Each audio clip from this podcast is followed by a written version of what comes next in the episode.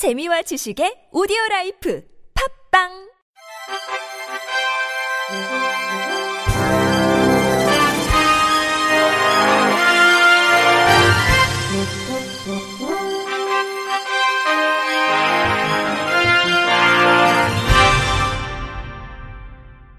청취자 여러분 안녕하십니까? 5월 21일 월요일 KBIC 뉴스입니다. 현행법상 시각장애인만 안마업을 할 수 있지만 시각장애인이 아닌 종사자들이 근무하는 업소가 있어 논란이 되고 있습니다. 지난해 10월 대한안마사협회 등 단체들이 무자격자들을 단속하지 않는 정부를 향해 불법 업소들의 5개 간판을 철거하는 등 관리를 강화할 것을 요구하며 시각장애인 안마사 생존권 보장을 위해 대책 마련을 촉구했습니다. 당시 대한안마사협회 김용화 회장은 시각장애인들에게만 허용된 유보 직종인 안마업이 스포츠 마사지, 태국 마사지, 중국 마사지, 피부 미용을 표방한 마사지 행위 등 불법 무자격 안마 행위자들에 대한 정부와 사법부의 무대응으로 인해 시각장애인 안마사들의 생존권이 풍전 등화의 위기에 처해 있다고 밝혔습니다. 보건복지부 관계자는 영업정지를 위해서는 현장을 방문해 시각장애인이 아닌 일반인이 안마 행위를 하고 있는 상황을 적발해야 한다며 신고가 들어올 경우 시 도에서 현장에 점검을 나가 안마사 자격이 없는 사실을 확인한 뒤 적발이 가능할 것이라고 설명했습니다. 대한안마사협회 관계자는 건전 마사지냐 퇴폐 마사지냐는 중요하지 않고 손으로 몸을 두드리거나 주물러 혈액순환을 돕는 지압이나 마사지는 의료법에 따라 시각장애인 안마 자격자에게 독점적으로 허용된 업종이라며 마사지라는 타이틀을 내걸지는 않지만 피부관리업소 상당수, 심지어는 목욕탕 세신사들까지도 마사지를 겸하고 있다는 것을 감안하면 실제 이런 마사지 업소는 수만 곳에 달할 것이라고 말했습니다. 애플이 올 가을부터 미국 전역의 시각장애인 및 청각장애인을 대상으로 선도적 교육기관과 협력해 장애학생 대상 코딩 교육을 시작한다고 발표했습니다.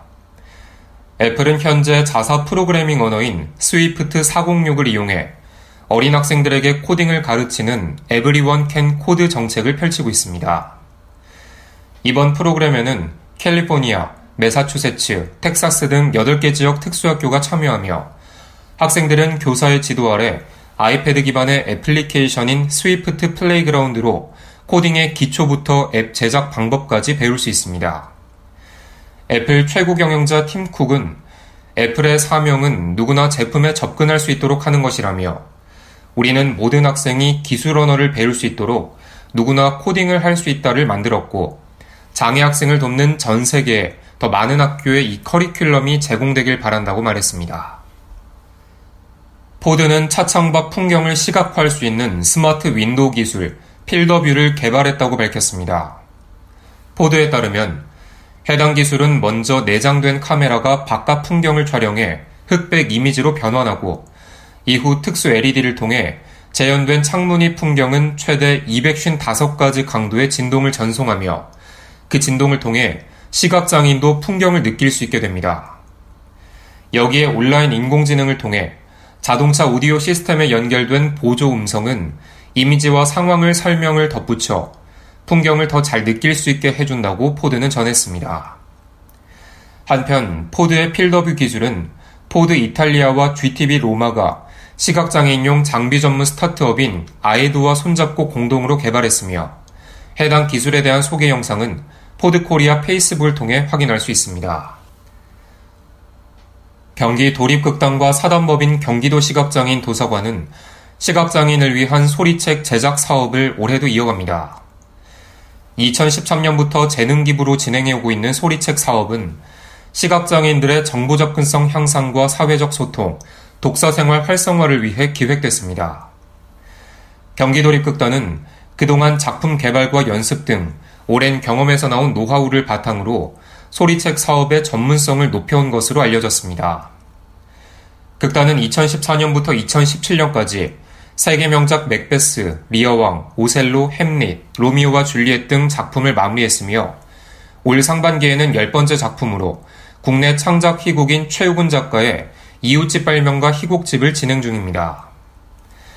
이번 작품은 경기도립 극단과 사단법인 경기도 시각장애인 도서관 작가 최우근 간 공동협약을 통해 시각장애인을 위한 소리책 제작 특성화 재능 기부 사업으로 진행되며 녹음은 5월 중 시작하고 작업이 마무리되는 대로 제작 과정을 거쳐 6월 말경 시각장애인 도서관, 점자도서관, 시각장애인 학교 등에 배포할 예정입니다. 경기도 시각장애인 도서관 관계자는 경기도립 극단의 소리책 재능 기부는 시각장애인을 위한 도서가 늘어나는 것뿐만 아니라 희곡이나 연극이라는 다양한 장르로 제작돼 만족도가 높다며 전문 배우들의 목소리로 전해지는 풍성함 덕분에 시각장애인들과 도서관에 큰 도움이 되고 있다고 전했습니다. 임금을 주지 않고 지적장애인을 6년 동안 착취한 혐의를 받는 식당업주가 경찰에 덜미를 잡혔습니다. 대전 유성경찰서는 지난 19일 지적장애인에게 일을 시키고 임금과 퇴직금을 주지 않은 혐의로 식당 주인 쉰살 A씨를 구속했습니다.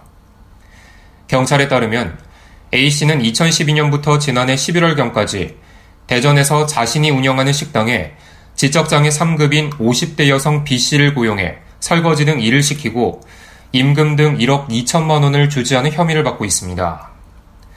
또 A씨는 B씨의 머리를 쥐어박는 등 폭력을 행사하고 식당 위생관리를 이유로 머리카락을 짧게 깎게 한 혐의도 받고 있으나 A씨는 현재 폭행 혐의에 대해선 부인하고 있습니다. 경찰과 유성군은 B씨의 거처를 마련하는 한편 임시거처 자금을 지급했습니다.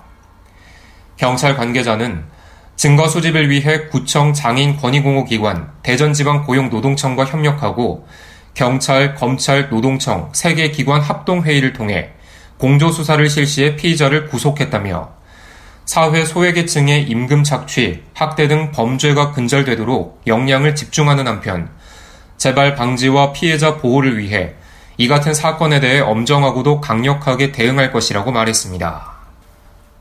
충청남도 장애인 체육회가 주최하고 충청남도 시각장애인 스포츠연맹이 주관하는 제12회 충청남도 시각장애인 생활체육대회가 오는 24일 천안 종합운동장 보조경기장 외 두 곳에서 개최됩니다. 이 대회는 시각장애인의 생활체육 활성화와 충남 14개 시군 지역 간 시각장애인들의 돈독한 우애관계를 형성하고 화합의 장을 마련하기 위해 2007년부터 매년 개최되고 있습니다.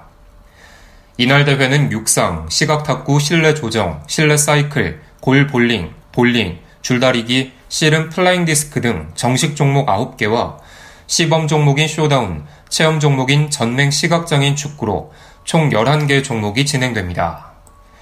충청남도 시각장애인 스포츠연맹 김병환 회장은 이번 대회를 통해 시각장애인에게 생활체육이 활성화가 될 수 있도록 대회 준비에 최선을 다하겠다고 말했습니다.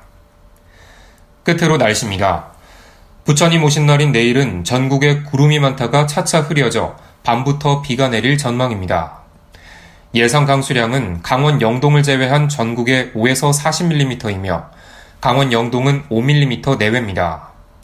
아침 최저 기온은 10도에서 16도, 낮 최고 기온은 20도에서 26도로 예보됐습니다. 미세먼지 농도는 전 권역이 좋음 수준을 보이겠습니다. 바다의 물결은 서해 먼바다에서 0.5에서 2.5m, 남해 먼바다에서 1m에서 2.5m, 동해 먼바다에서 1m에서 2m로 예상됩니다. 이상으로 5월 21일 월요일 KBIC 뉴스를 마칩니다. 지금까지 제작일 유창동, 진행의 김규환이었습니다. 고맙습니다. KBIC